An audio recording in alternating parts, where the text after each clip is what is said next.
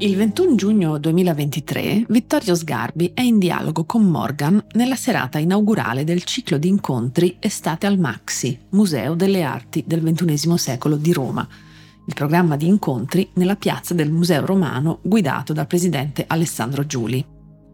Il sottosegretario alla cultura e il cantautore avrebbero dovuto confrontarsi sui rispettivi gusti e passioni. A quanto pare, però, la serata è degenerata Stando ai video, che sono circolati in rete nei giorni successivi, Sgarbi si è lasciato andare a espressioni volgari e sessiste, spingendo le persone che lavorano al museo a protestare con il presidente.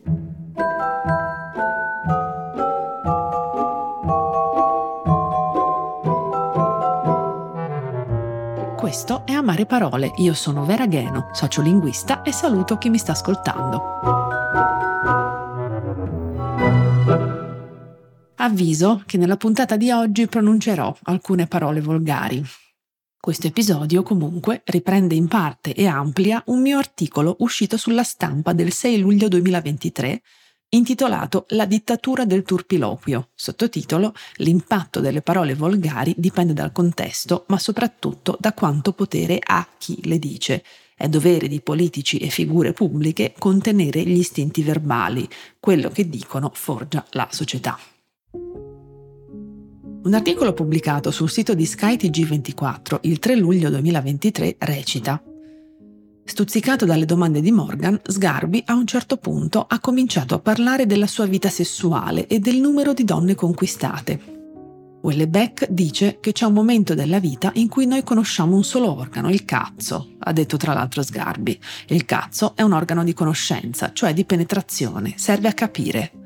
Sta citando Moravia, ha provato a spiegare Julie, e ancora il critico d'arte. Poi, dopo i 60 anni, scopri che ci sono anche altri organi.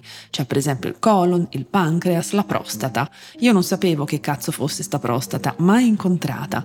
A un certo punto, sui 67, appare la prostata e tu devi fare i conti con questa troia puttana di merda che non hai mai incontrato in vita tua. Il cazzo se ne va e arriva la prostata. Fra una telefonata da un numero sconosciuto, chi cazzo sei, cornuto, e l'elenco dei record internazionali di conquiste femminili, Sgarbi è passato all'Italia e a se stesso. Gli osservatori dell'OSCE, nel momento in cui ero attivo, valutavano anche 9 al mese, spazio anche a un aneddoto su Berlusconi che gli avrebbe rivelato di aver avuto meno di 100 donne, una tragedia. Il 2 luglio Sgarbi si è difeso pubblicando un video su YouTube nel quale dice che quelle pronunciate al Maxi erano battute, erano giochi, che il sottosegretario rivendica contro la cancel culture. Contesta la polemica innescata con dieci giorni di ritardo da Repubblica su un gioco, un divertimento, una festa, delle battute, un dialogo, si rivolge alle scandalizzate dipendenti del Maxi per affermare che esiste anche la ninfomania e legge un passaggio del Don Giovanni domandandosi se bisogna denunciare Mozart. turpiloquio, voce dotta, dal latino tardo turpiloquium, composto di turpis, turpe, e loquium, da loqui, parlare, esprimersi. Prima attestazione anteriore al 1342. 1. Modo di parlare turpe, laido, osceno o più semplicemente sboccato e volgare. 2. Nell'ambito del diritto, reato consistente nell'usare un linguaggio contrario alla pubblica decenza in un luogo pubblico o aperto al pubblico definizioni tratte dallo Zingarelli 2024. Il dizionario mi pare estremamente chiaro. Parlare in maniera laida, oscena, sboccata e volgare è turbe. Soprattutto può configurare un reato quando il tutto avviene pubblicamente. Sembrerebbe proprio ciò che è successo il 21 giugno. Che sia ben chiaro, le parolacce esistono con intensità diverse un po' in tutte le culture quando ero piccola chiesi a mio padre, linguista, ma soprattutto veneto di nascita, come mai nei vocabolari fossero censite anche parole orribili, dispregiative offensive, ma non le bestemmie. La sua laconica risposta fu che ci sarebbe stato bisogno del doppio delle pagine per un vocabolario di italiano. Si tratta di una scelta editoriale e culturale precisa, le parolacce sì, le bestemmie no. Ciononostante non possiamo certo negare la presenza sia delle une sia delle altre nella nostra lingua come nelle altre. Peraltro io sono perfettamente d'accordo con la scelta di mantenere nel vocabolario anche le parole brutte, offensive, insultanti, xenofobe, perché occorre, a mio avviso, che le persone abbiano la possibilità di controllare, accedendo a una fonte attendibile, la storia, il significato e le connotazioni delle parole, anche quelle brutte. I primi vocabolari dell'italiano, come la prima impressione del vocabolario degli accademici della Crusca, che risale al 1612, conteneva solo termini con testimonianze letterarie, soprattutto dalle opere delle tre corone, Dante, Petrarca, Boccaccio, ed evitava la maggior parte dei termini turpi, ritenendo che lo strumento dovesse educare alla parte bella della lingua, non a quella brutta. Poi piano piano sono stati aggiunti lemmi derivanti dall'uso vivo, non solo dalla letteratura. Oggi abbiamo dei dizionari molto completi che almeno per l'italiano mappano l'uso anche quello sgradevole, ma non escludono i termini brutti. E per me va bene così, perché non è togliendo le parolacce dai vocabolari che si abbassa il loro uso. Ho illustrato questo mio punto di vista in un articolo uscito sul Post il 21 marzo 2021 dal titolo Contro i vocabolari pulitini, leggendo il quale, lo si trova in rete, è possibile approfondire ancora il mio pensiero, se a qualche persona dovesse interessare. Un altro articolo, scritto invece da Steven Pinker dal titolo Tutti dicono fuck you, è stato pubblicato in italiano l'8 febbraio 2008 sul numero 730 di Internazionale. E in esso leggiamo il rifiuto e la repulsione suscitati dalle parolacce non sono dovuti ai concetti in sé, perché gli organi e le attività a cui si riferiscono hanno anche una serie di sinonimi più eleganti, e non sono dovuti neanche al suono delle parole, che spesso hanno rispettabili omonimi usati per indicare animali, azioni e addirittura persone. Lo strano potere emotivo delle parolacce e la presenza di tabù linguistici in tutte le culture fanno pensare che le parole tabù agiscano sulle parti più profonde e antiche del nostro cervello. In generale, le parole non hanno solo una denotazione, ma anche una connotazione, cioè una coloritura emotiva distinta dal significato letterale del termine. Le parolacce provocano una reazione diversa da quella dei loro sinonimi, anche perché le connotazioni e le denotazioni sono archiviate in parti diverse del cervello. Quello dei mammiferi, continua Pinker, contiene il sistema limbico, un'antica rete neuronale che regola le motivazioni e le emozioni, e la neocorteccia, la superficie grinzosa del cervello, che si è sviluppata durante l'evoluzione ed è la sede della percezione, della conoscenza, della ragione e della progettazione.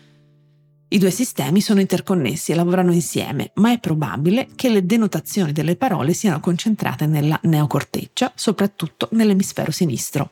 Le connotazioni invece sarebbero sparse nelle connessioni tra la neocorteccia e il sistema limbico, soprattutto nell'emisfero destro.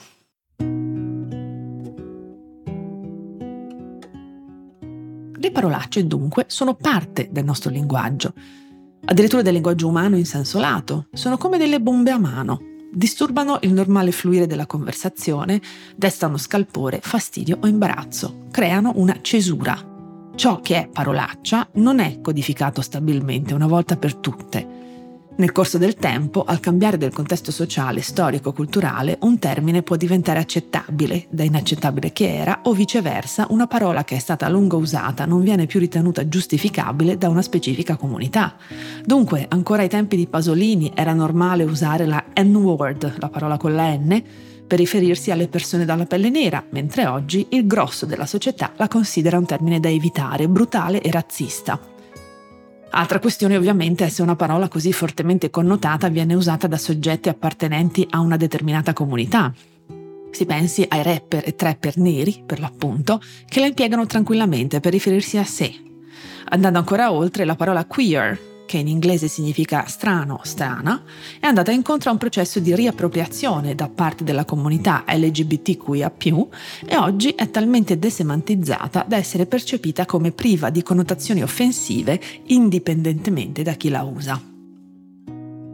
Le parolacce sono anche una caratteristica storicamente presente nei linguaggi giovanili, che per definizione si pongono in rottura con il modo di parlare e quindi di pensare delle persone adulte.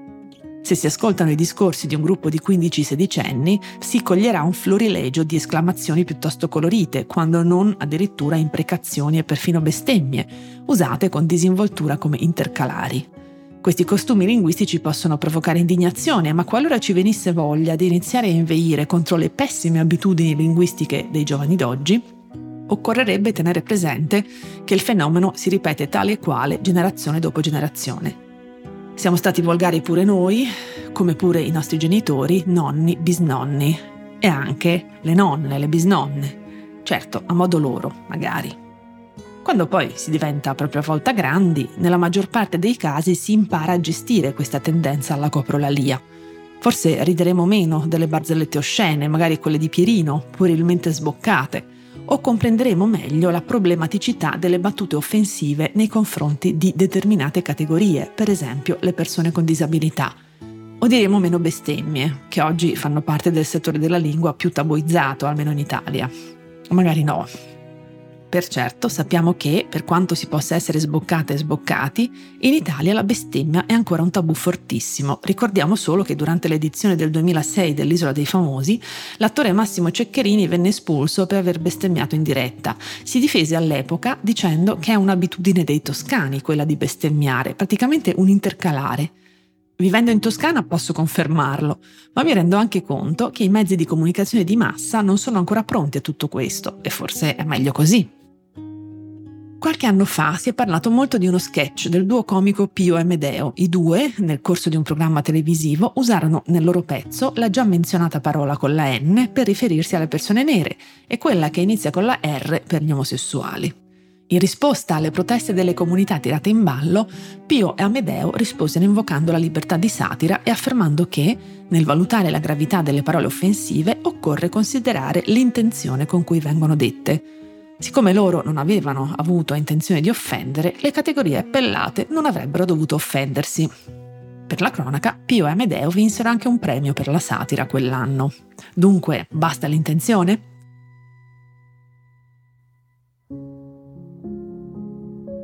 C'è un bell'articolo di Tullio De Mauro che ho già nominato in altre puntate, uscito su Internazionale il 27 settembre 2016.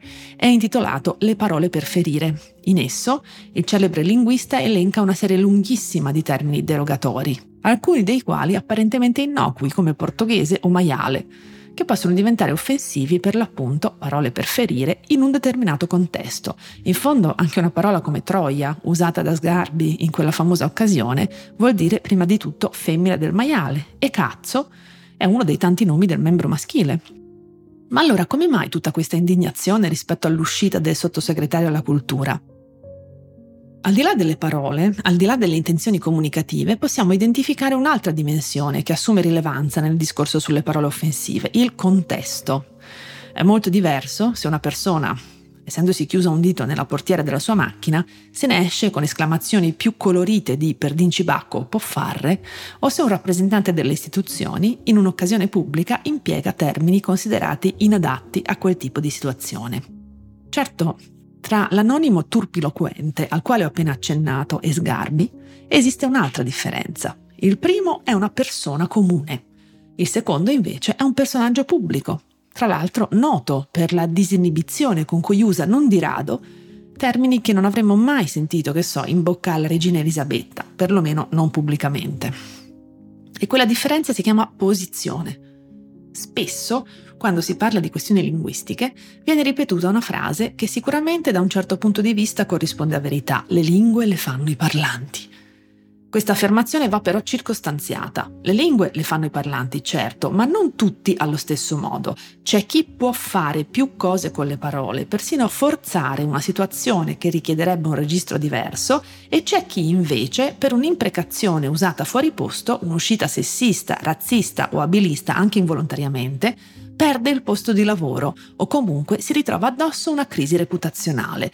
Su questo consiglio la lettura di due libri molto utili, I giustizieri della rete, La pubblica umiliazione ai tempi di Internet di John Ronson, uscito in Italia nel 2015 per Codice Edizioni, e Davide Piacenza, La correzione del mondo, Cancel Culture, politicamente corretto, e i nuovi fantasmi della società frammentata, e in Audi 2023. Dunque, Esiste una dimensione importante nel valutare il peso delle parole dette, che è quella del potere, può accadere che la persona in vista potente, che forse potrebbe agire per esercitare un'influenza positiva, abusi della propria posizione di predominanza e si permetta di dire cose che per altri soggetti potrebbero risultare impossibili da giustificare o scusare. Per me è questo l'aspetto più fastidioso dell'uscita dell'onorevole Sgarbi.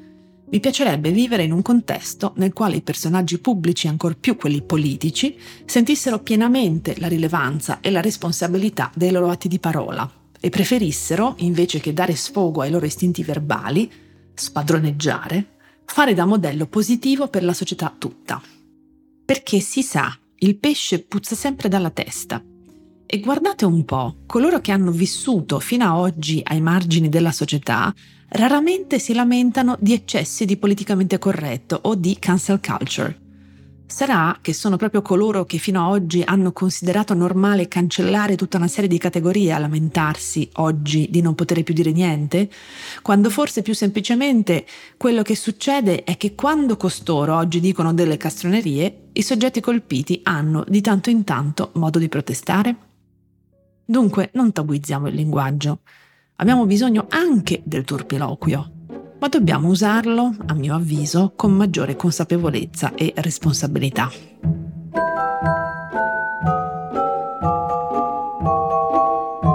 Sperando che queste parole possano essersi trasformate da amare a un po' più amabili, vi saluto e vi aspetto al prossimo episodio. Vi ricordo che potete sempre scrivermi all'indirizzo di posta elettronica amareparole-ilpost.it. Cercherò di rispondere a tutte le persone che mi scriveranno. Morning, cioè il podcast che faccio ogni mattina per il post, si potrà ascoltare gratis senza abbonamento dal 10 al 19 maggio. Partiamo dall'inizio. Sono Francesco Costa, sono il vice direttore del post. Ogni mattina da ormai tre anni mi sveglio presto per leggere tutti i giornali e poi raccontarli dentro Morning e non solo, insieme alle notizie, alle cose più importanti, alle cose da sapere, cerco di raccontarvi da giornalista anche un po' di dietro le quinte dentro Morning, dei giornali, dei meccanismi che fanno l'informazione. Morning è un podcast normalmente rivolto alle persone abbonate al post, ma appunto, siccome compie tre anni, per ascoltarlo dal 10 al 19 maggio basterà semplicemente scaricare l'app del post, che è gratis, registrarsi con un account gratuito anche quello e ascoltare Morning, Morning Weekend, anche l'archivio. Se volete, se siete curiosi, è una buona occasione per provare. Prometto che ascoltando Morning non vi mancheranno poi per tutta la giornata gli argomenti di discussione, prometto anche che non parlo sempre così veloce. A presto!